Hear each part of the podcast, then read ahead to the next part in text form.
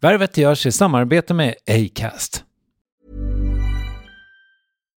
Here's a cool fact a crocodile can't stick out its tongue. Another cool fact you can get short term health insurance for a month or just under a year in some states. United Healthcare short term insurance plans are designed for people who are between jobs, coming off their parents' plan, or turning a side hustle into a full time gig. Underwritten by Golden Rule Insurance Company, they offer flexible, budget friendly coverage with access to a nationwide network of doctors and hospitals. Get more cool facts about United Healthcare short term plans at uh1.com. Burrow's furniture is built for the way you live. From ensuring easy assembly and disassembly to honoring highly requested new colors for their award winning seating, they always have their customers in mind. Their modular seating is made out of durable materials to last and grow with you. And with Burrow, you always get fast, free shipping. Get up to 60% off during Burrow's Memorial Day sale at burrow.com slash ACAST. That's burrow.com slash ACAST. burrow.com slash ACAST. I'm Sandra, and I'm just the professional your small business was looking for. But you didn't hire me because you didn't use LinkedIn jobs. LinkedIn has professionals you can't find anywhere else, including those who aren't actively looking for a new job but might be open to the perfect role, like me. In a given month, over 70% of LinkedIn users don't visit other leading job sites. So if you're not looking on LinkedIn, you'll miss out on great candidates like Sandra. Start hiring professionals like a professional. Post your free job on linkedin.com/people today. Värvet presenteras i samarbete med Nasonex, utomhusmöjliggöraren, som de inte kallar sig av någon märklig anledning. Men det är i alla fall Sveriges mest köpta antiinflammatoriska nässpray mot allergisk snuva. Och nu kommer ett litet test, så fram med papper och penna du som lyssnar, nu kör vi. Fråga 1. Vill du vara ute mer i naturen? Fråga 2. Sitter du framför en skärm lite för mycket? Fråga 3. Är du allergisk? Om du har svarat ja på någon av frågorna så tycker jag att du ska bege dig till beanoutsider.se. Jag vill för övrigt poängtera att Nasonex nässpray är ett receptfritt läkemedel från 18 år för behandling av symptom vid säsongsbunden och perenn allergisk snuva. Rådfråga läkare om du är eller tror dig vara gravid eller ammar eller om du planerar att skaffa barn, har en obehandlad infektion i näsan, nyligen har genomgått en näsoperation eller har en skada i näsan. Får ingen effekt inom 14 dagar eller om du redan använder läkemedel med kortison ska du kontakta läkare. Använd ej mer än tre månader utan läkarkontakt. Stort tack Nasonex och beanoutsider.se. Balansen mellan liksom att göra någonting bra kontra sälja det har slått över helt till att sälja. Också på ett sätt som känns nästan panikartat. Och bara, vi slänger in lite artister och någon influencer och så bara hoppas vi att det här blir grymt. Men det är ju intressant nu då att det går skitbra för de här eh, Joakim Lundells skräckfilmer som får dåliga recensioner men ses på, på bio som fan.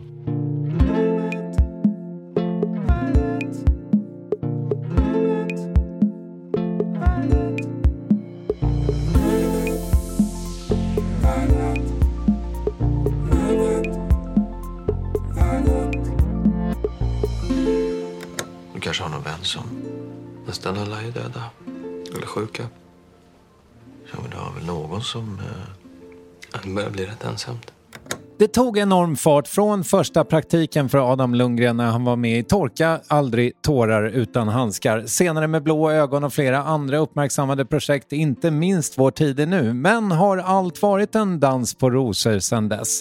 Svaret på det, varför han bett någon hålla reda på hans underkäke och vad han har för projekt med Jerka Johansson, det avhandlas i Värvet avsnitt 595 med Adam Lundgren. Du, vad svårt det var att få hit dig. Fan vad vi har hållit på. Är det två år drygt? Tre? Fyra? Eh, Jo, jag tror det är fyra, eller för jag, jag gjorde Hamnade på Dramaten så fick jag förfrågan att vara med, minns jag. Mm. Men jag tror att innan dess så sprang vi på varandra på Söders höjder. Söders höjder? Ja, alltså på Mariaberget när du bodde i någon produktionslägenhet kanske? Ja, just det. Ja, nej, men det var ju efter, ehm, Okej. för det var 2020. Jag fattar. Mm, ja. ja. Ja, ja. men du har blivit uppvaktad i alla fall genom åren. Ja, av, av dig. Ja. Ja. Smickrad? Ja, jo, ja men så är det ju lite såklart. Eh, Livrädd? ja, inte livrädd, men nervös kanske. Mm. eh, lite. Men eh, nu är jag ju här, så att, eh, då får man ju göra eh, det bästa av det. jag. Jag är, ju, jag är ju också väldigt snäll, Adam. Ja, jo, men det har ju inte med det att göra såklart. Alltså, det har väl bara med någon slags egen... Eh, jag, vet inte, jag har inte gjort eh, nästan någon sån här poddintervju tror jag. Jag har varit med i Fördomspodden för länge sedan, men det är ju en annan liksom, typ. Jag har fått lite förfrågningar, men jag, har, jag, jag vet inte vad det är. Dels är det väl en, en blandning av att inte ge ut för mycket av sig själv och att vilja framstå som lite liksom eh, integritets, liksom, eh, full person på något sätt. Det, det är en kombo av, av allt det där tror jag. Mm. Sen när jag gjorde Hamlet var det också att jag mådde ingen bra då liksom. Så det var inte... Eh, ja. Varför? Det vet jag inte, men jag nu i efterhand bara, fan jag var ju nog deprimerad alltså när jag gjorde det. Och var nog det i eh, ganska lång tid, liksom upp och ner sådär. Så nu idag kan jag liksom klappa mig på axeln för att jag, jag ändå gjorde det trots att jag liksom var, jag var ju liksom jättenära på att säga nej till det faktiskt. För att jag bara, jag, jag vill inte, jag hade bestämt mig att jag inte skulle göra teater egentligen på ett tag. Då fick jag den frågan som är svår att säga nej till, men som bara, ah, jag, fan, jag, klarar jag av det här? Går det? Och så, om man, sådana tankar har man ju nästan alltid liksom, men dessutom då var i ett läge där man inte är, är helt hundra så blir det ju ännu svårare. Liksom. Men eh, liksom kan, och det här var inte din första rodeo med att må piss eller? Jo, det var, eller så... Jag är väl lite, jag har väl lite dysterkvist av naturen så, men jag tror att det där var nog mer än vad det varit innan. Och det höll i sig, eller det var... Det var 2019. Men Jag hade ganska... Jag tror att det först var en lång period av självtvivel i, eh, i, till yrket, alltså min eh, förmåga eh, i yrket. Och sen blev det väl också en egen bara, alltså låg självkänsla och må liksom, ja, dåligt mående. Som har varit i fan länge. Jag kom ur i förra året känner jag liksom ordentligt. Okej. Eh, eller i alla fall alltså den här, det finns ju grader i helvetet och och jag har ju inte varit liksom på de nedersta nivåerna men, men just eh, självförtroendemässigt till yrket så har det varit jävligt svajigt alltså i, i några år där tycker jag. Men som jag nu då, förra året kom, kom ur ordentligt. Men, och, och liksom, vad, hur började det och hur slutade det? Och vad, vad är det för liksom tankar som cirkulerar? Nu blev det tre frågor på en gång. Men, Vad var första? Hur... ja, hur började det? Alltså det började med att jag såg en, eh, en film som jag var med i. En barnfilm som heter Upp i blå. Och jag såg den och så tyckte jag, helvete, det där blev inte alls som jag hade tänkt mig. Alltså med min egen prestation och karaktär. Och det satte igång liksom något som blev en snöboll sen liksom. Så hela vår tid är nu egentligen så gick det väldigt upp och ner. Alltså, man var upp så, ja men bra, och så fick man se lite klipp efter man har haft så här, man filmar ett block åt gången, alltså typ tre, fyra avsnitt och så kanske man har en liten sån avslutningsfest för det blocket och så får man se lite klipp. Och då satt jag alltid bara, fan, satt och antecknade på mobilen bara, nej mer så där, tänk mer så nästa gång. Och, men man kan göra det som, som ett positiv tanke, att bara, fan nästa gång ska jag tänka på det och så liksom lämna det där och, och ta med sig det positiva. Men jag hade med det negativa alldeles för mycket. Va- Kan du ge mig något konkret? Vad, vad var det du såg liksom? Aj, Jag kommer inte ihåg, men det kan vara... mm, bara, ah, Den där repliken var ingen bra. Och så då kanske jag funderar, ah, var, varför då? Så började jag fundera på det. Eller där gick jag för fort fram, där var det för långsamt. Eller liksom... ehm, Det är inte eller det att här... det inte överensstämmer kanske med... Fan, det kändes som när jag gjorde det att det skulle vara så. Och så blev det så. Och då bara... Fan, jag kan inte lita på min egen mätare typ. Ehm, Men nu är jag Det här måste mycket man- snällare mot mig själv. Det här måste du väl försöka komma ihåg också. Att du, jag antar att när det skrevs om, om säsongen så var det ingen recensent som tyckte illa om samma grejer som du tyckte illa om. Nej, nej, nej, nej absolut. Men då, då tänker man ju, eller jag i alla fall, men jag skulle tro att det är ganska universellt skådespel. Då tänker man på det som inte skrivs. Ja, varför? Okej, nej, jag blev inte råhyllad. Ja, då, då suger jag helt enkelt.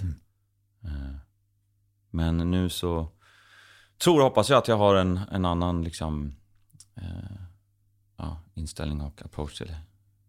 Och, och det faktum att du liksom har jobbat nonstop, det gav dig inte heller någonting, eller det kanske du inte har, men utifrån sett så ser det ut som att du har jobbat nonstop. Ja, nej, det har jag inte heller. Alltså det har varit några år nu som har varit svajiga jobbmässigt också. Och det har inte hjälpt såklart. Men eh, det var ju ur en sån period som jag kom, kom ur det där på något sätt. Mm. Ändå, så att... Eh, ja. Men hur, och jag började med att fråga hur det började, du svarade på det. Hur, eh, hur fick du ordning på det då? Eller känner du dig, står du på liksom solid mark nu? Ja, eh, det gör jag absolut. Sen så kan man ju åka ner liksom, eh, några våningar ibland, men inte hela vägen ner till källan. Och mycket lättare att handskas med det. Jag tror att det var en kombination av grejer. Men eh, dels går jag i terapi. Sen eh, började meditera. Började inte festa lika mycket. In, alltså, men jag, jag var festade kanske fredag, lördag typ. Men eh, nu har man ju förstått att man är i en ålder när, ja, då är man fortfarande liksom trött och ledsen på söndagen, nere på tisdagen, okej på onsdag, mår bra på torsdag och så är det liksom... Eh. Och sen var det att jag bara snubblade över något klipp på Instagram, någon snubbe som pratade om lycka och om liksom sånt där. Eh. Och han sa inga nya liksom, revolutionerande grejer egentligen. Det är bara att ibland är man mottaglig för, du vet, just det.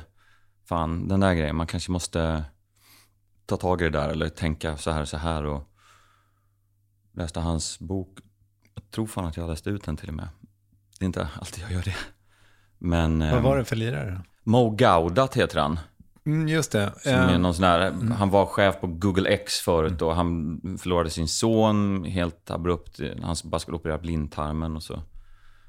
Och hans inställning var väl att det borde gå att ha, hitta en, en ekvation typ för lycka på något sätt. Happiness, believe it or not, will always be found in the truth. This course is about helping you see that truth. boken har varit uppe här förut och heter Solve for Happy tror jag. Ja, exakt. Just det. Mm. Har du läst den? Eh, bitvis. Ja. ja. Eh, jag gjorde en övning som jag tyckte var väldigt intressant. Man skulle skriva upp liksom, när man har känt sig som lyckligast på någon lapp. Mm. Jag och min eh, fru eh, gjorde det.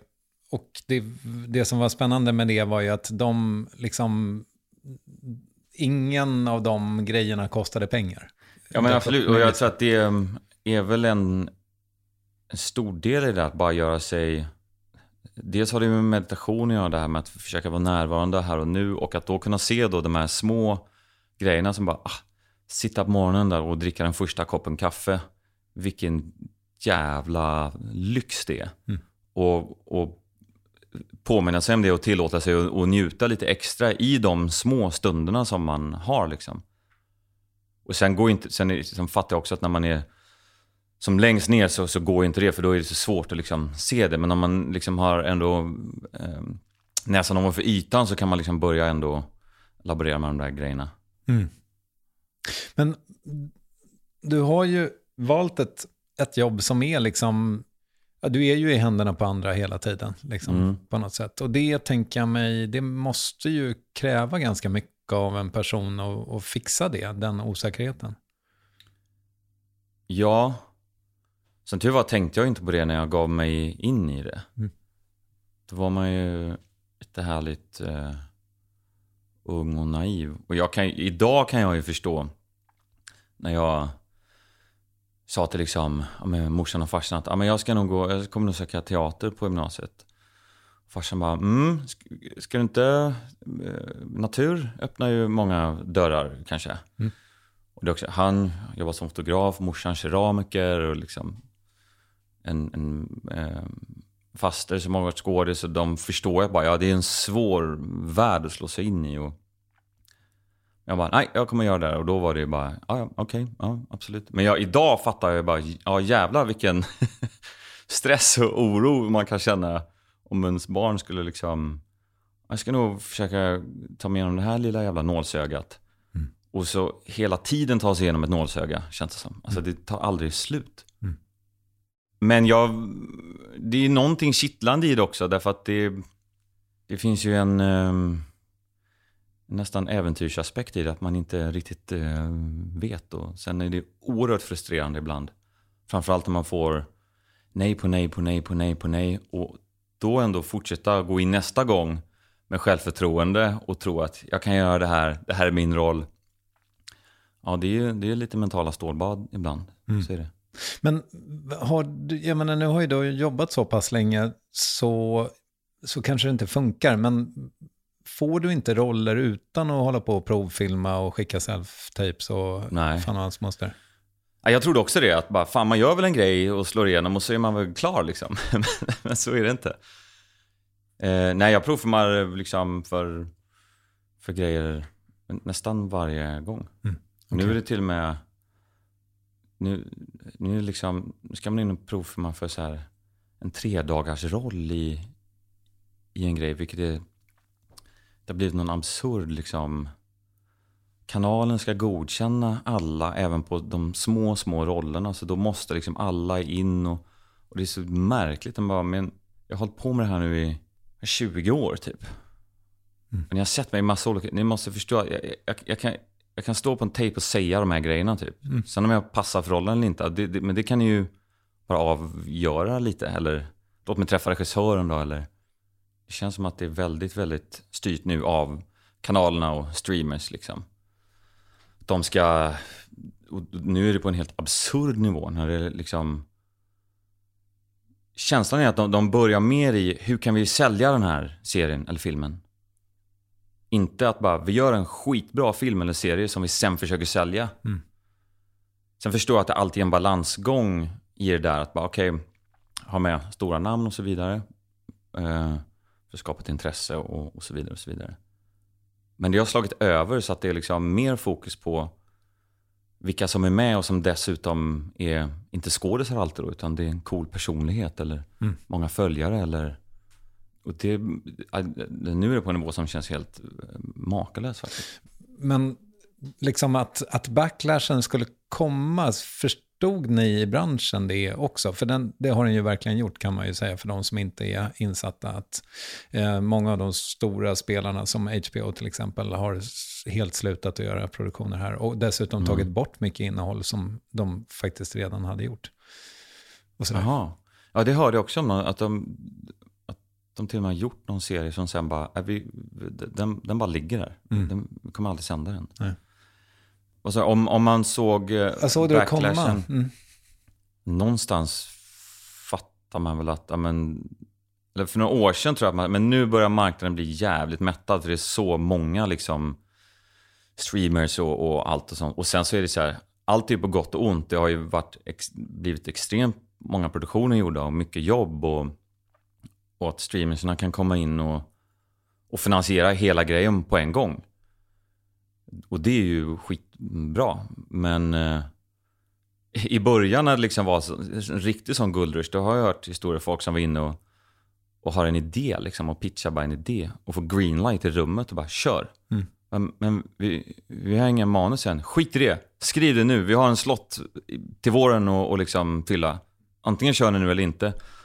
Så då blir det också mycket havsgjort såklart och, och sånt. Och nu är ju tiderna som de är också. Så då är det naturligt att folk eh, strömmar åt mer. Och jag menar, jag, jag är fortfarande jävligt lyckligt lottad och har haft jävligt tur att få göra så mycket jag har gjort. Och jag, jag tycker bara att det är en... Eh, man, man blir liksom irriterad. Då, och inte bara för att oh, men jag ville ha den grejen eller den. Alltså, så kan det vara ibland såklart. Men, men balansen mellan liksom att göra någonting bra kontra sälja det har slått över helt till att sälja. Också på ett sätt som känns nästan panikartat. Och bara, vi slänger in lite artister och någon influencer och så bara hoppas vi att det här blir grymt. Då kommer folk kolla på det. För de kan marknadsföra på sina sociala kanaler för de har hund, flera hundratusen följare. Och det är gratis marknadsföring. Egentligen borde ju alla de här eh, alltså, ta betalt för att marknadsföra. Alltså på sina, det gör de ju om de ska göra reklam för något annat. Mm. Så i framtiden så kommer, nu ska vi se, eh, eh, Bianca Ingrosso och eh, Anis eh, landa alla roller i allt. Förmodligen alltså. Nej, nej, men det går såklart inte. Alltså, jag, men, men du fattar vad jag menar. Det kommer ju alltid... Eh, ja, men det är alltid folk som kan det. Men jag menar, det, man satsar ju enormt mycket på reality och sånt nu tror jag. I, i de här, för att det är billigt att producera och liksom lätt att nå ut. Det är en annan grej såklart. Nu pratar jag om det som är ändå fiktion. Där man liksom castar och till och med försöker välja regissör på ett sätt som ska väcka uppmärksamhet snarare än någon som kan göra ett bra jobb. Liksom. Mm. Gör en skitbra serie eller film så kommer det liksom sticka ut. Ja, jag tror att så här, jag var på någon pressdragning för, som SF antar jag hade, eh, kring Utvandrarna, som ju var liksom, vad var det, för förra årets jättesatsning liksom filmmässigt. Och då sa de ju typ så här, ja, om inte folk går på bio och ser det här, då, vi, då får vi nog liksom tänka om eller lägga ner eller sådär. Och så, de har ju inte lagt ner, men, men det, det, folk gick ju inte och såg den. Nej. Och det är ju någonting med, det här har väl sagts liksom tusen gånger, men svenskt filmklimat är ju också extremt ne- nervöst liksom. Är ängsligt som fan. Ja. Och sen, det, det är ju svårt. Alltså för att gå upp på bio idag så... Jag vet inte, alltså de internationella filmerna som kollas på på bio är också bara storfilmer. Alltså de pratar om samma sak i USA med att det här mittensegmentet liksom nästan inte finns längre av filmer. Eller i alla fall inte på bio. Men jag tror att det är också... Men om, om man för mycket bara försöker så här... Vi tror att folk vill ha det här bara. Om vi bara gör så och så eller har, bygger det, handlar om den och den istället eller si och så, så, så kommer det bli bra för det, det är det som är populärt nu. Så tror jag man skjuter sig själv i foten. Sen måste man ju såklart någonstans ha med det i en, en viss mån. Liksom. Men ehm, ja, ja, det, det är skit. Och samtidigt, alltså, det, men det är ju intressant nu då att det går skitbra för de här eh, Joakim Lundells skräckfilmer som får dåliga recensioner men ses på, på bio som fan. Så det, det är ganska intressant nu att liksom, recensionerna betyder inte så mycket längre för eh, tittandet. Nej, det, och det kan man väl kanske lite grann förstå också. Det är väl, kan, det är väl inte helt en negativ utveckling kanske. Nej, det behöver det absolut inte vara. Det, men det är bara intressant, för så har det inte varit liksom eh, innan. Och länge har det varit i, i, i Sverige att det har antingen varit, känns det som, eh, men på Guldbaggen så är det nominerade grejer som folk aldrig hört talas om eller vet vad det är, som har setts av 8000 pers kanske. Mm. Och som har fått skitbra recensioner men som ingen ser. Eller så är det filmer som blir sågade men alla ser. Och man måste göra båda tycker jag. Men också hitta mitten där. Som, jag kommer ihåg en man som heter Ove kom och shit, otroligt. Den sågs av jättemånga och fick bra recensioner och var bra. Alltså, det känns som, har det hänt sen liksom Sällskapsresan typ? Tror du, är du säker på att Sällskapsresan blev hyllad i pressen? Blev den inte det? Ja, jag, jag vet inte. Det borde, den är otrolig så det förtjänar det ju. Ja.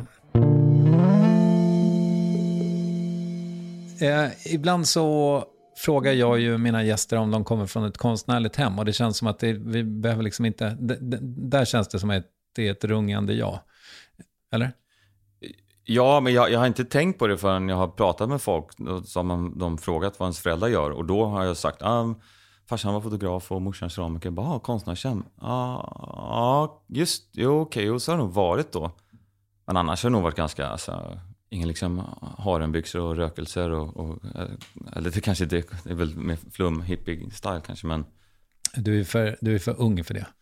Ja, det är jag nog. Hade du varit tio år äldre? Kanske, ja. Men sen har jag ju menat, alltså, det var väl ändå ganska klassiskt här, en liten ort som heter Skepplanda, i en liksom villa. Jag spelade hockey. Alltså, det är inte så, jag satt inte och läste poesi och lyssnade på musik så på det sättet.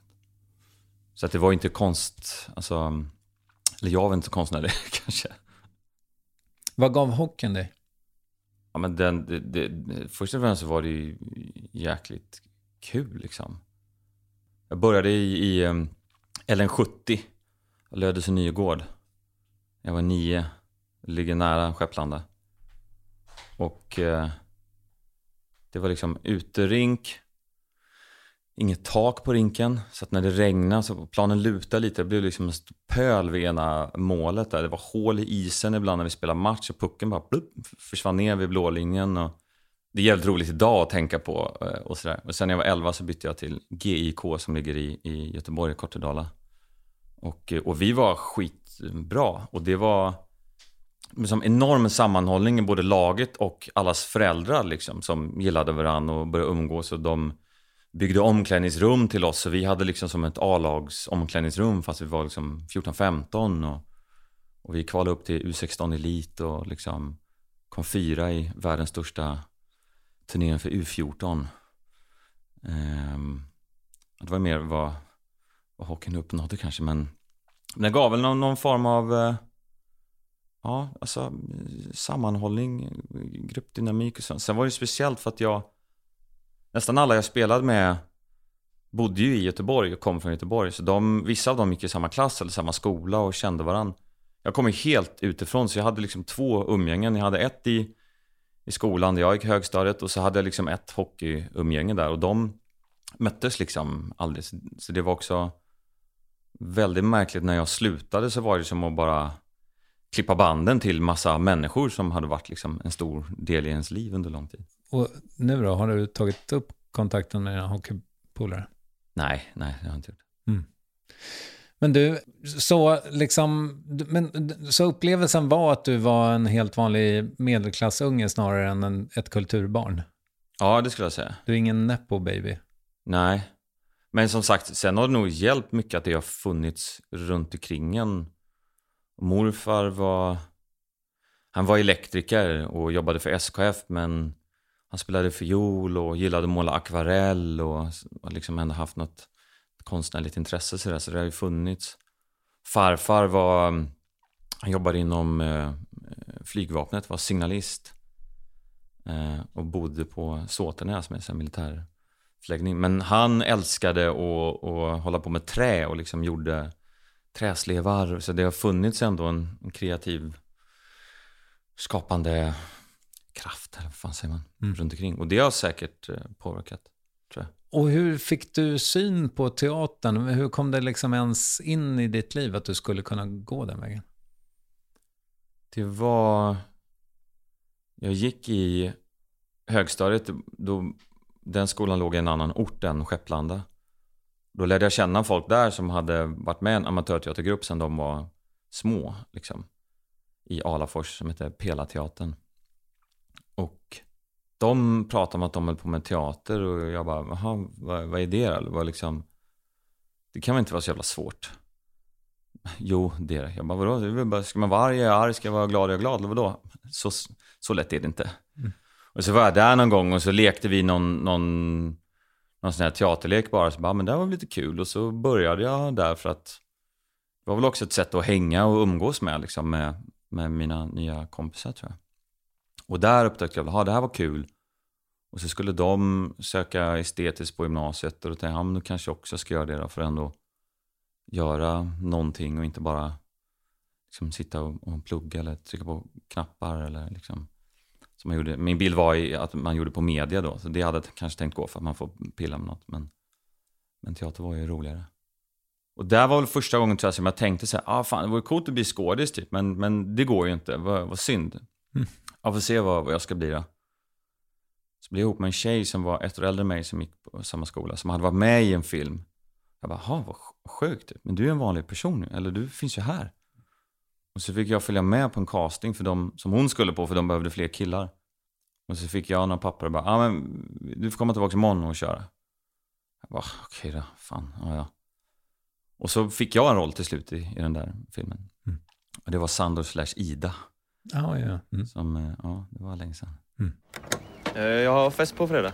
Ni kan komma om ni känner för det. Och Banny tar mig sprit. Ja.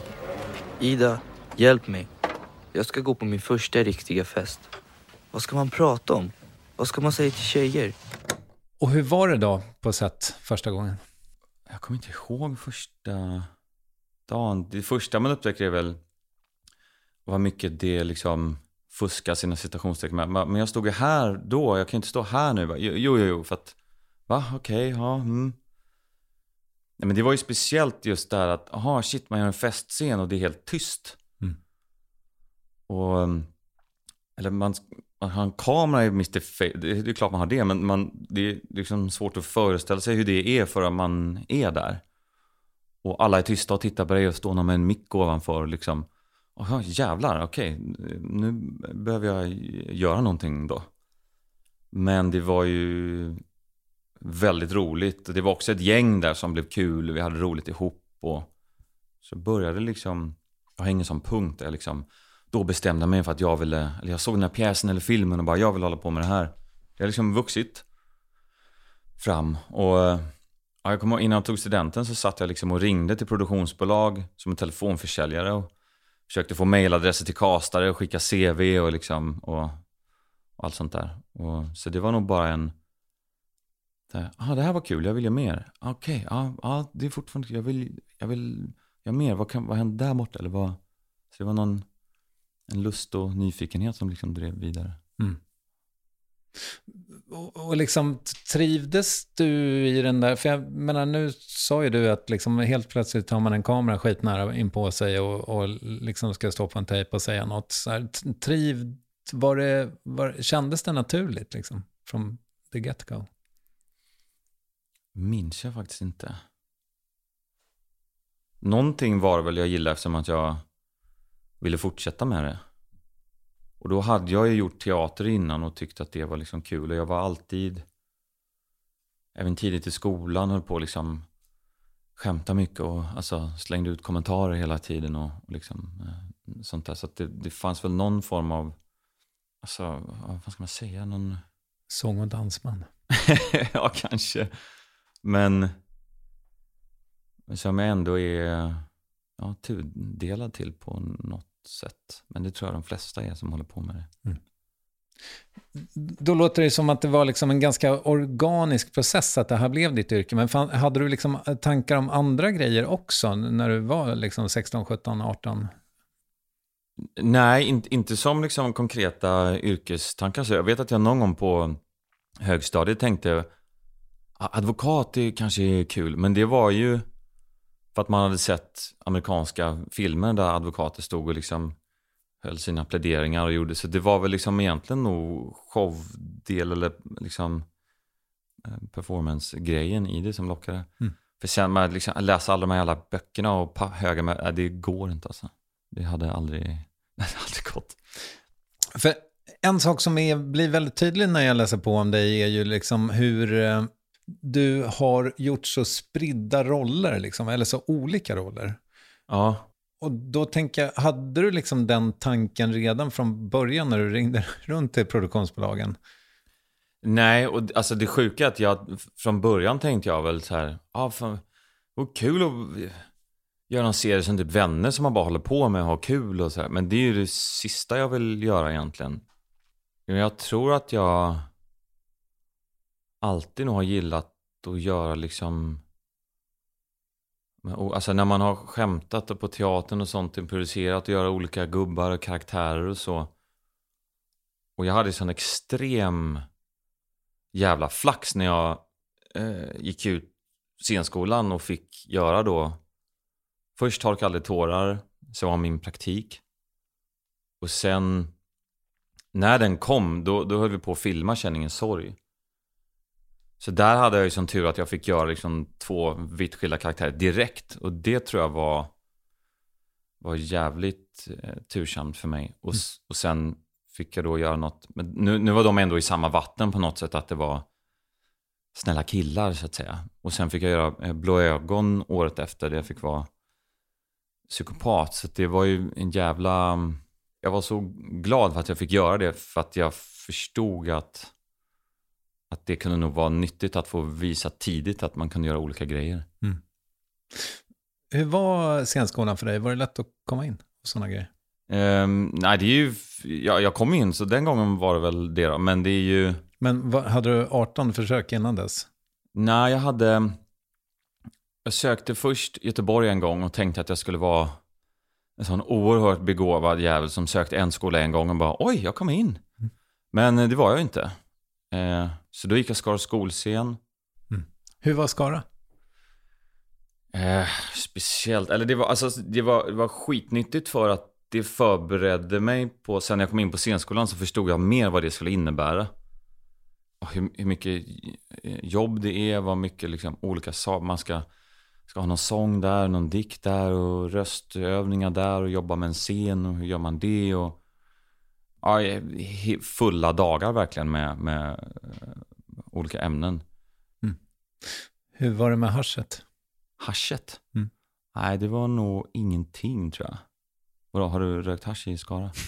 Nej, men... men är det en jag tänk- klassisk haschstad? Nej, men jag tänker mig att om det är lite så folkhögskola-vibe så är det väl inte så svårt att hitta någon som kan fixa. Ja, nej, det- det var nog fan ingen tror jag som eh, rökte någonting där alltså. In- Cigg kanske? Internat också. Nej, nej, men alla bodde ju liksom i lägenheter. Okej. sånt. Jag fattar. Mm. Mm. Och nu pratade vi lite om hur du, eh, eh, hur du kom in, men, men hur var själva eh, studietiden? På scenskolan? Mm. Det, alltså jag hade det mm, bra, för mig var det bra att gå där. Jag vet att vissa säger att ah, men scenskolan det var inget bra, man stöp sin form och hit och dit. För mig var det jättebra. För att eh, dels att man bara håller på med liksom, yrket varje dag i tre år på ett eller annat sätt. Bara det gör liksom eh, någonting. Och Ja, nej, det, alltså, eh, men jag, jag var lite samma där, att jag i början eh, var lite på min egen kant och umgicks mest med mina kompisar utanför skolan liksom, som jag hade. Men vi hade en jättefin klass, och, så att, ja, det var, det var bra. Vad tyckte du var svårast? Vi hade ju en, en, eh, ett ämne som heter jatt, som jag inte vet om de har kvar längre, som är en, en, någon form av teknik eller liksom inre förhållningssätt som är, det är mycket teori och, och, och krångligt det där, vilket jag ibland bara, fan, kan, kan jag inte bara säga glad, ledsen, arg? Eller jag, jag vet inte hur jag ska använda det. Ibland så bara, jag, snart så förstår jag det. Och kan använda, så bara, nej, det tappade jag det, det borta. Okej. Men det var ändå, det jag ändå försökte säga, okej, men det är ändå bra, för man är ändå på golvet och gör grejer liksom eh, hela tiden.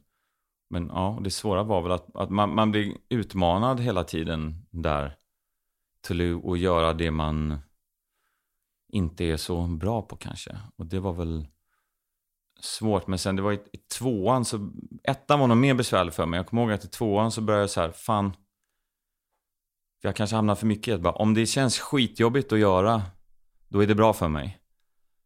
Men att jag i tvåan bara, fan det måste ju vara kul också. Jag måste ha roligt, annars är det ingen idé. Och då börjar, för man ofta så kanske man ska sätta upp sina egna övningar. Man får, det här är övningen, det fanns något som heter trean treor. Så Då ska man komma in från ett liv, det ska hända något där inne som gör att man sätter något annat och ut i ett tredje eller någon sån här grej. Är det en improövning? Ja, eller man ska då... Man ska liksom... Nej, du ska planera det innan vad, det, vad du tänker att du kommer från och ska göra och liksom... Så det kanske bara, den ska ni sätta upp till på torsdag och så göra den. Och då, och jag kommer ihåg att min lärare då, Peter Melin, tyckte att den var så bra och att jag själv tyckte, ja men fan, ja men det här var nu försökte jag göra något som jag tyckte var kul. Alltså att hitta på roliga grejer i det där och inte bara något som skulle vara tungt eller allvarligt eller svårt för mig, utan hitta den där balansen hela tiden. Och vad var teorin bakom jat? Ja, det det jag inte vet ju riktigt. Ja, men det var något, man hade sett, det var som ett träd, så var det fyra rötter som hette, vad fan hette de då?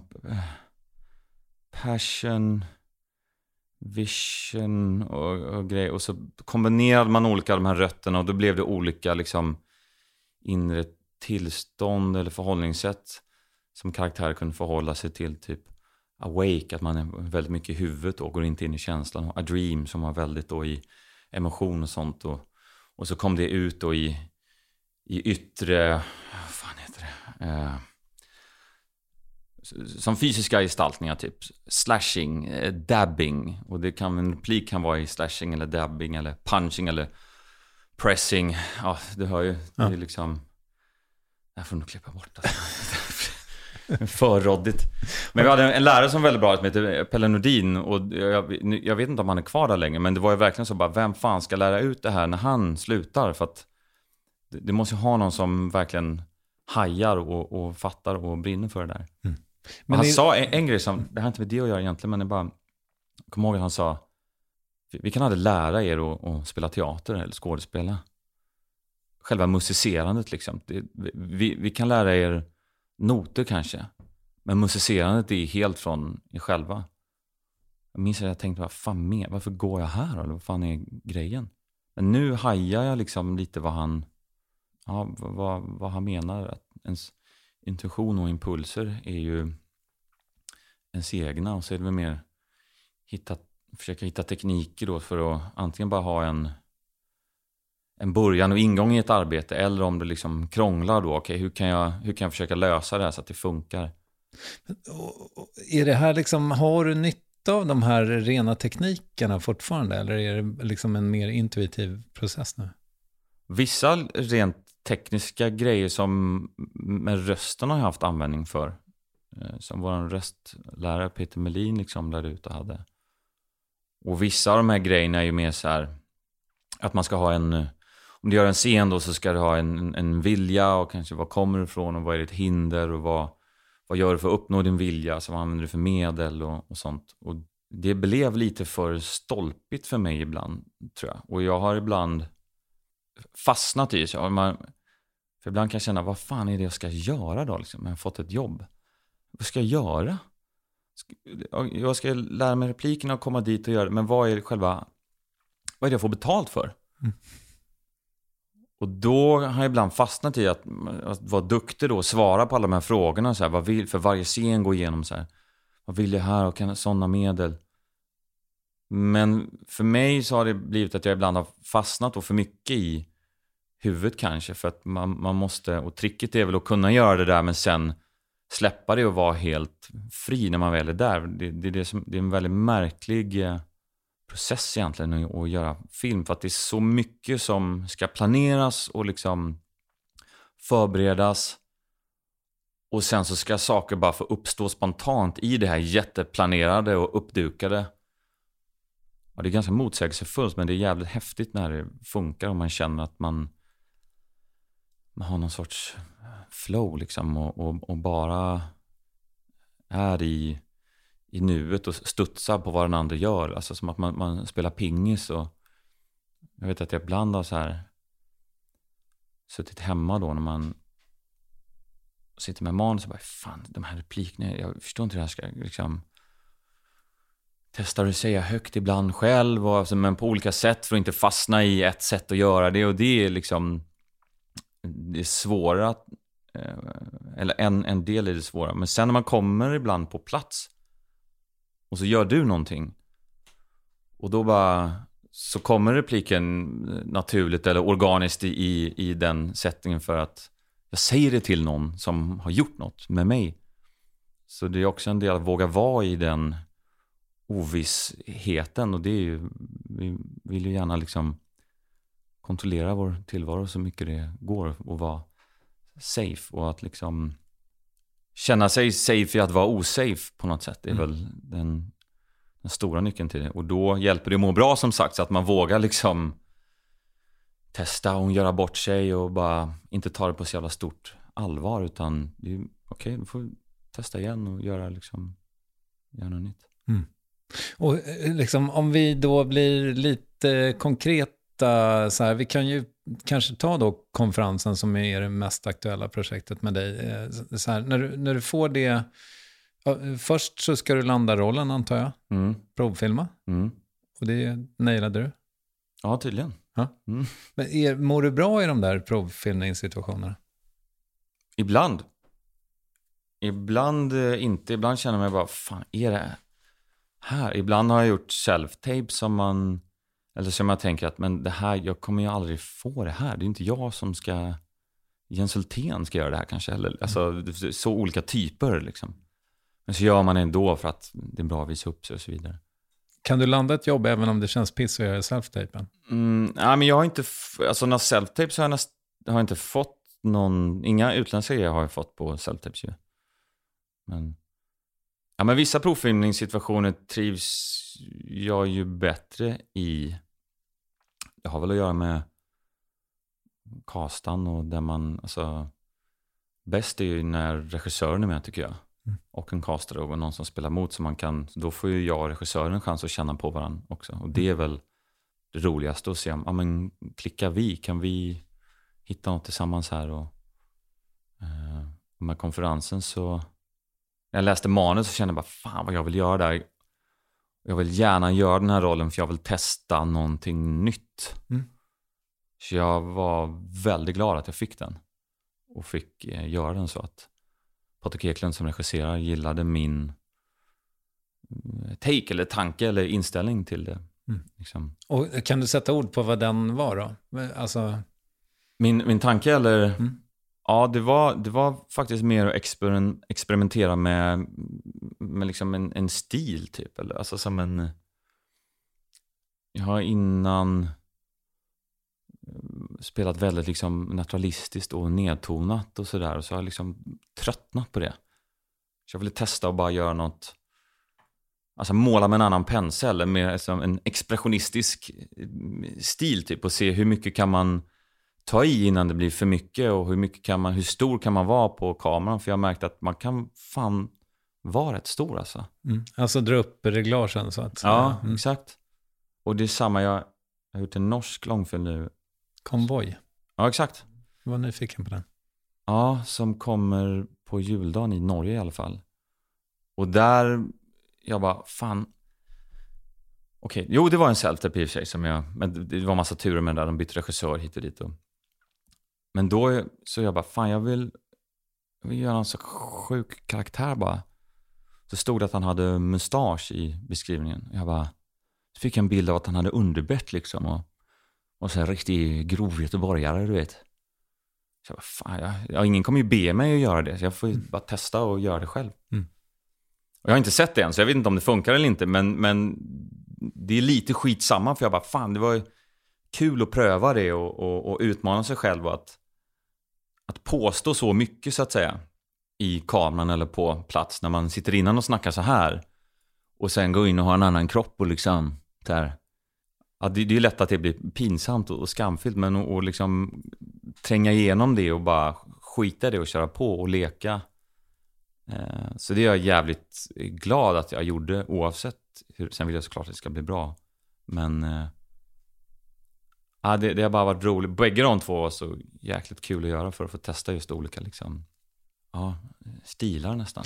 Ja, men det är väl, fan, det, det känns ju jätteroligt att du är på en plats eh, där du, nu lägger jag ord i munnen på dig, men där du är så trygg med hantverket så att du faktiskt kan pusha gränserna åt olika håll, antar jag. Ja, jag tror att jag mer försöker sk- skita i det lite mer och bara köra. Alltså, jag kommer ihåg med konferensen så dels hade jag ju spelat psykopat för länge sedan. Så jag, det hade jag bara lite så här, mm, vet hur det där hänger ihop lite eller funkar. Och så var det mer att jag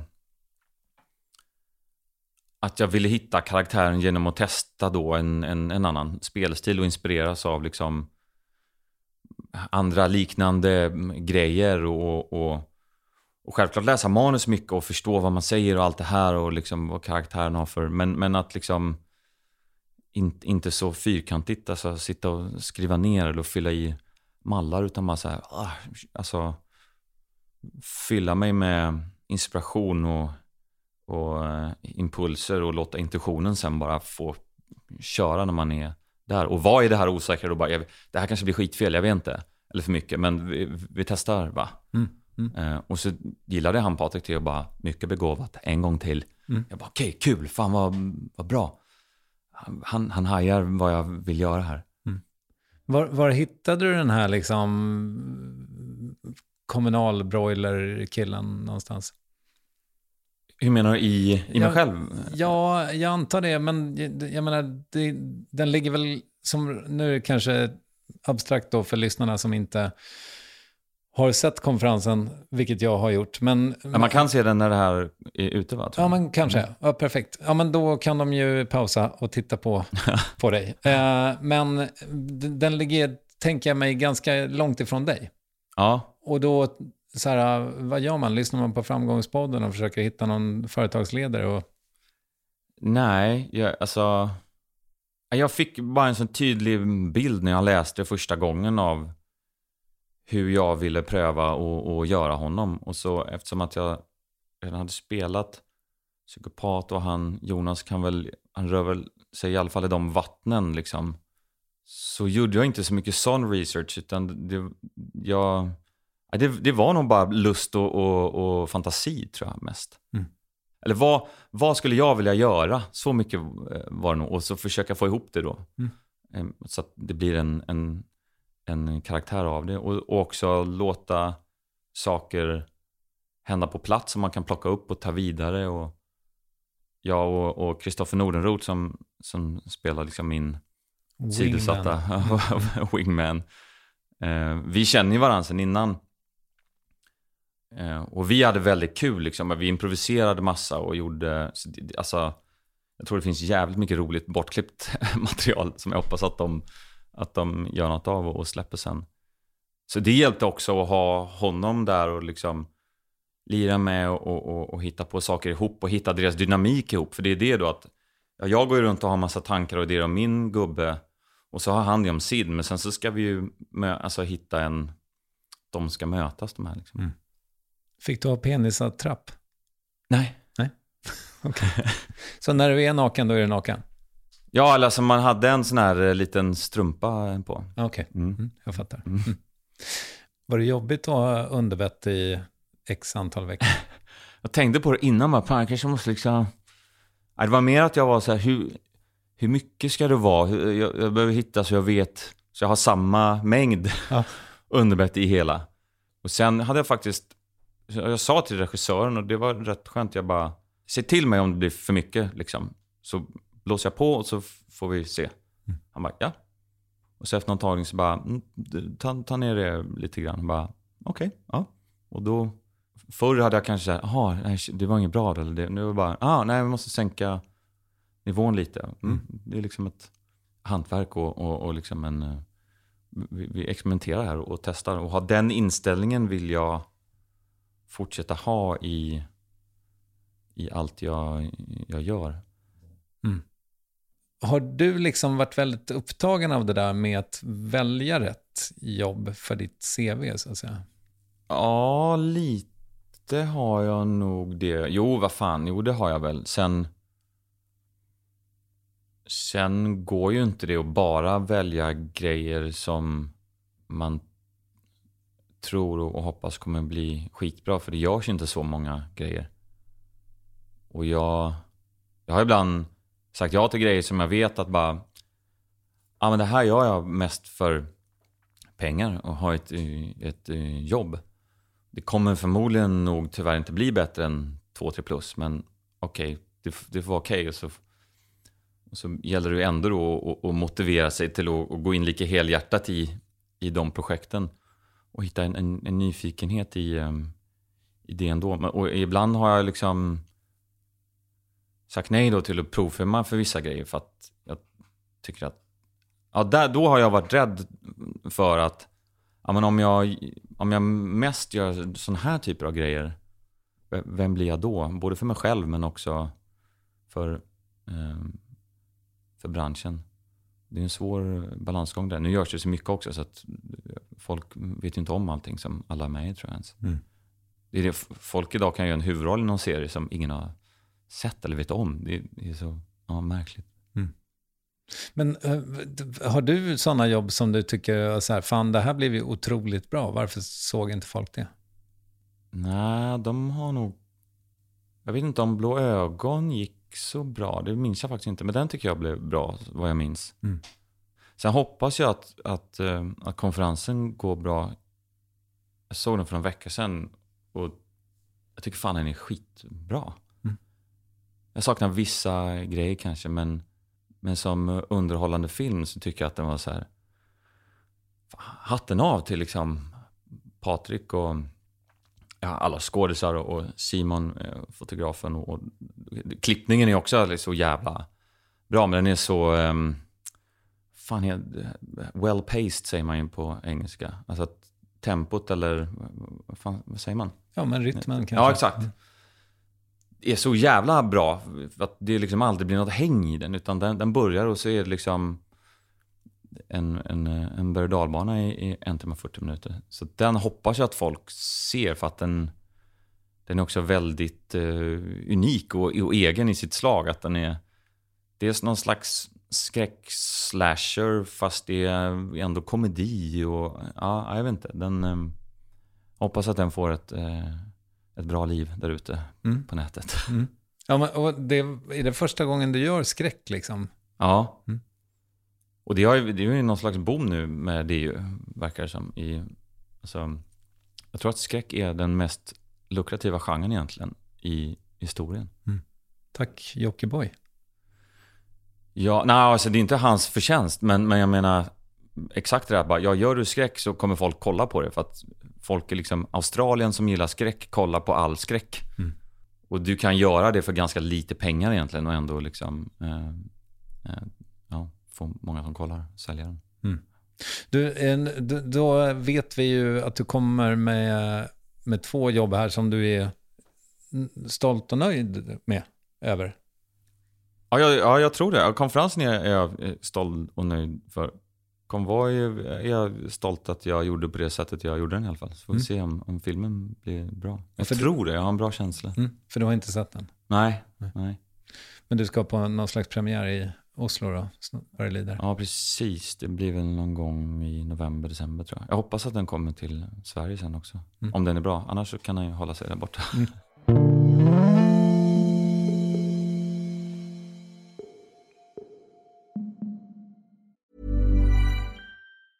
It's that time of the year.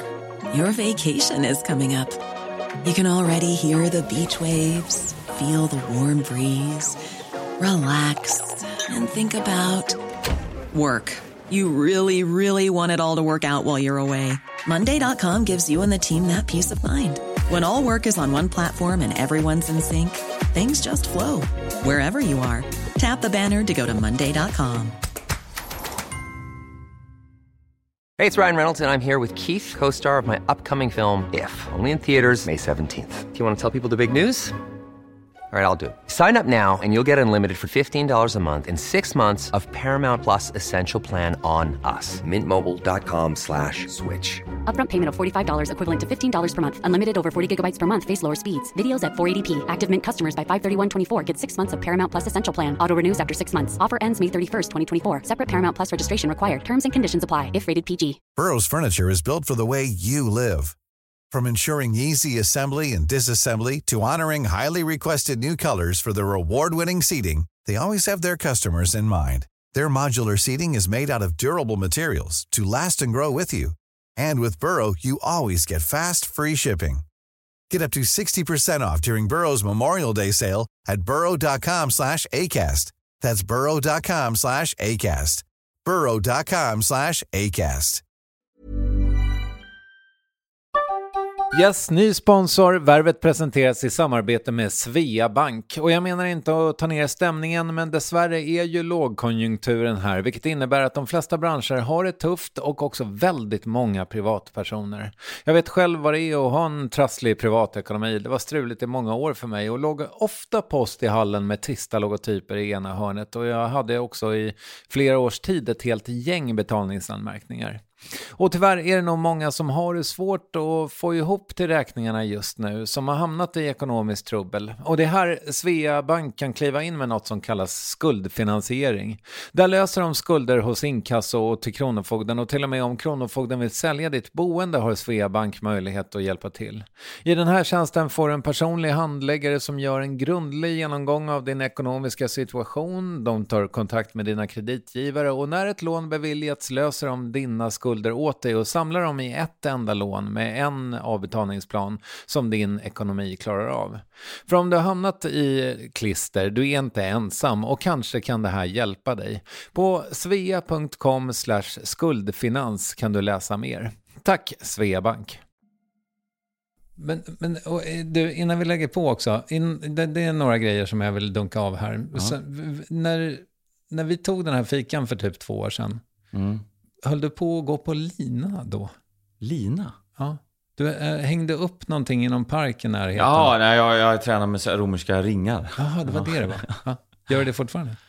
Eh, ja, ibland. Inte lika mycket. Jag har liksom eh, perioder med allting. Typ, jag snöar in på det. Och sen så kommer något annat. Eller så tröttnar jag och blir något. Men, eh, ja, men ibl- ibland gör jag det om jag inte eh, har tid att gå till gymmet. Så kan man liksom eh, göra det. Men problemet, för den, den sommaren då så slutade jag, eller jag, jag, jag sa upp mitt gymkort och sånt. Tänkte jag kör bara det här. Men det blev ju aldrig att man tränade ben då. Så att det, jag var liksom, nej, jag, jag måste köpa ett gymkort så att jag, annars tränar jag inte ben. Mm. Okej, så det gör du nu. Ja, jag försöker få in det i alla fall. Du ser ju inte ovältränad ut i, i eh, konferensen. Alltså, ja, nej.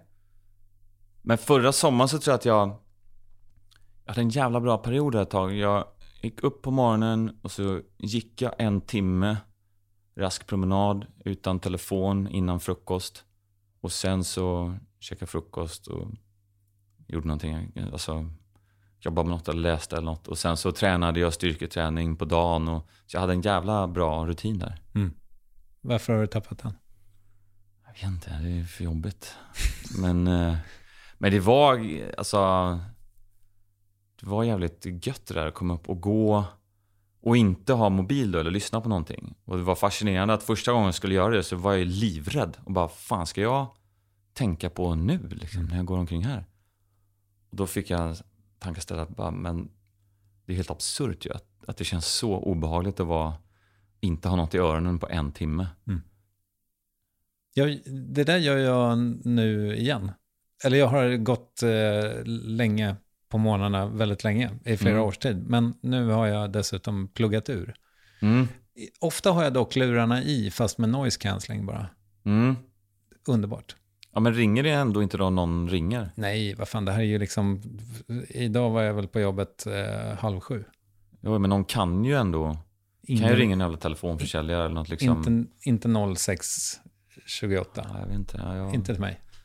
Men det var, det var någonting, jag fattar jag, du måste ha med den hit, men det var något med att lämna skiten hemma också. Bara, jag kan inte ta upp den. Man börjar tänka på grejer att, den där grejen, just det, oh, jag måste, Måste kolla. googla det. Nej, just nej, jag kan inte det. Ah, ja, vi får ta det sen. Och det är ganska bra, för man avbryter ju sig själv hela tiden med, med tankar genom att, man tar upp den där. Det är som meditation ju. Exakt, och det är det många... Man pratar om meditation, att folk blir rädda för att de tänker att ah, men jag kan inte sitta och tänka på ingenting, det, det funkar liksom inte. Och det är inte det det handlar om, så jag har förstått att nej, det går inte att inte tänka på någonting. Det är det som är hela... Men att vara medveten om att inte försvinna iväg in i, i tankarna, det är väl det, det det handlar om. att vara Och att se på dem som Ja, men om, om, om det låter runt omkring det så du kan ju inte välja att inte hö- höra det. Du hör ju det eller inte om du är liksom där då. Och samma med tankar. Så bara, just det, det är ju inte heller jag som... Jag bestämde ju inte att jag skulle börja tänka på det nu. Det kommer ju bara... Ah, jag är inte mina tankar. Jag är snarare det som... Jag är en del av den fast jag är det som upplever tanken mer. Och då blir det lättare att på något sätt, tycker jag, att separera sig från eh, dåliga tankar och negativa Mm. tankemönster. Klokt du är. Snyggt. Man försöker liksom. Man försöker ju. Ja. Skriver du på något själv? Mm. Men dels så sitter jag med ett projekt eh, som jag, Erik Johansson och Kristoffer Wagelin har liksom fantiserat ihop. Mm. Jerka Johansson. Ja, exakt. Men eh, jävlar vilken respekt jag har fått för manusförfattare. Mm. Helvete alltså. Och se, det kräver sån disciplin att sätta sig och ha en idé till någonting och så ett blankt papper och bara okej, ja, vad fan handlar det här? Eller vad, vad är, okej, ja det handlar om det här, okej. Hur ska man visa det då? Mm, okej, ja, ja, det är så mycket. Men det är väldigt, väldigt intressant och det känns som att jag blir en bättre skådis av att göra det för att man får en annan förståelse för hur de har tänkt kanske. Så kan man, ja ah, jag ser vad du försöker göra där nu. Men jag tror att det är bättre kanske att göra det så eller dölja det på det sättet. Eller, eh, och jag vill gärna vara mer... Jag har i flera år tänkt att jag skulle vilja skriva men jag har aldrig fått tummen ur och gjort det förrän nu. Och det är inte så att jag sitter och skriver åtta timmar per dag. Jag är glad om jag sitter en timme och så kanske man sitter så här. Fan, jag sitter en och en halv timme och skrivit på en scen som jag vet inte ens kommer vara med sen. Men den, den måste bara ut liksom. Mm. Men det är kul när det känns som att man är något på spåren. Och jag skulle vilja skriva någonting. Alltså det var ju sån jävla dröm. Och tänk om vi kunde få göra den filmen ihop. Tre kompisar som har kommit på det här ihop och gjort och så spela och regissera och bara... Alltså bara det hade varit liksom värt allt. Mm. Och, och, och, det är något jag gärna vill vara tror jag, mer medskapande eller brukar ofta komma ändå med idéer och tankar kring manus. Som skådis kommer man in så jävla sent. Alltid i processen. Så det skulle vara kul att vara med lite, lite innan men men det är svårt för som sagt, det är så många som ska tycka till. Det är liksom en kanal som som kanske först vill ha ditt manus då, och sen så ska vi ihop hitta regissör och sen skådisar. Alltså gå andra vägar är liksom, ja det är klurigt hur man ska, hur man ska göra. Så det där projektet kommer vi inte se än på ett par år? Eller? Nej, tyvärr är det nog kanske så. Men, eller vad fan, man vet aldrig. Förhoppningsvis så, att filma nästa år tror jag är alldeles för tidigt. Men det har varit grymt om man kunde få igång det och filma näst, nästa år då. Men, och det är ingen som har betalt något för det ännu? Nej, nej, vi har haft lite möten och, eh, med olika folk som är intresserade. Men eh, just nu så är det svårt för finansiärer att gå in med utvecklingspengar. Jag tror att det ska mycket mer till, så då måste vi jobba lite mer själva först innan man kan få, få det. För det hade ju varit kanske en bra eld i röven att få att nu är det någon som betalar oss, för nu måste vi sitta med det här liksom. Mm. Men eh, ja, å andra sidan är det ju ingen press nu heller. Det handlar bara om att få, få sig själv till att göra det. Mm. Ja, eh, fan lycka till med det. Jag hoppas eh, vi får se det någon dag. Ja, det hoppas jag med. Ja. Innan vi lägger på, hur är livet annars då? Hur är livet? Du, du ska avsluta med den som en avrundning.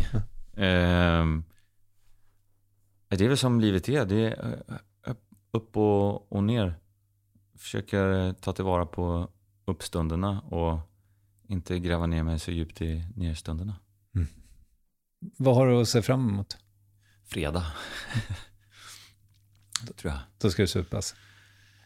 Nej, jag har en kompis, det är ju fredag idag nu när vi spelar in här. Men jag har en kompis som kommer från Göteborg, så ska jag väl laga någon god mat. Kanske någon, kanske någon mexikansk, en tex-mex grej. Och eh, ja, så det ska bli kul att få, få han på besök. Men annars, jag ser fram, jag ser fram emot att konferensen ska komma. Eller det är alltid skräckblandad förtjusning för att det var som in, innan jag skulle kolla på filmen. Jag tänkte att hell, ja, nu gäller det ju. För jag har ju satt så mycket förväntningar och förhoppningar. Och min känsla är att det var bra. Men nu kommer det avgöras då vad jag tycker. Och samtidigt bara, ah, ja, nej, ja, det är ju vad det är. Jag kan inte ändra eller påverka det på något sätt. Men, eh, och det är samma med att det ska komma ut. Att det är kul och spännande. Och samtidigt då, ja då får man ju se om, för den har legat där som en sån här liten en morot. Då att bara, åh till hösten kommer den och det ska bli kul att se. Mm. Så det, det blir både spännande och nervöst. Och skrev du några anteckningar när du såg dig själv på film? Nej, jag gjorde några mentala. okay. Men de var snälla? De, de, var nog neutrala så, men min tolkning av dem eh, försöker jag vara mer i det, i det snälla rummet. Så att säga. Mm. Och det hade jag inte varit för eh, något år sedan eller två. Grattis till det. Det är bra. Mm. Tack för att du kom. Tack för att jag fick komma. De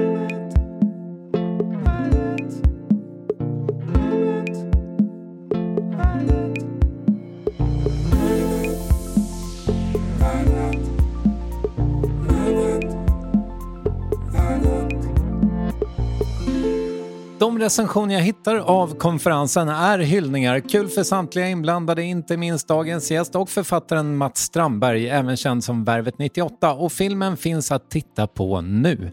Med det stänger vi för idag. Ninni Westin, Kristoffer Triumf och Acast är det som gör Värvet. Vi hörs om en vecka, då med Silvana Imam. Tack! Hi, I'm Daniel, founder of Pretty Litter. Cats and cat owners deserve better than any old fashioned litter. That's why I teamed up with scientists and veterinarians to create Pretty Litter. Its innovative crystal formula has superior odor control and weighs up to 80% less than clay litter. Pretty Litter even monitors health by changing colors to help detect early signs of potential illness. It's the world's smartest kitty litter. Go to prettylitter.com and use code ACAST for 20% off your first order and a free cat toy. Terms and conditions apply. See site for details. Planning for your next trip? Elevate your travel style with Quince. Quince has all the jet setting essentials you'll want for your next getaway, like European linen, premium luggage options, buttery soft Italian leather bags, and so much more. And is all priced at 50 to 80% less than similar brands. Plus, Quince only works with factories that use safe and ethical manufacturing practices. Pack your bags with high-quality essentials you'll be wearing for vacations to come with Quince. Go to quince.com slash pack for free shipping and 365-day returns. För idag.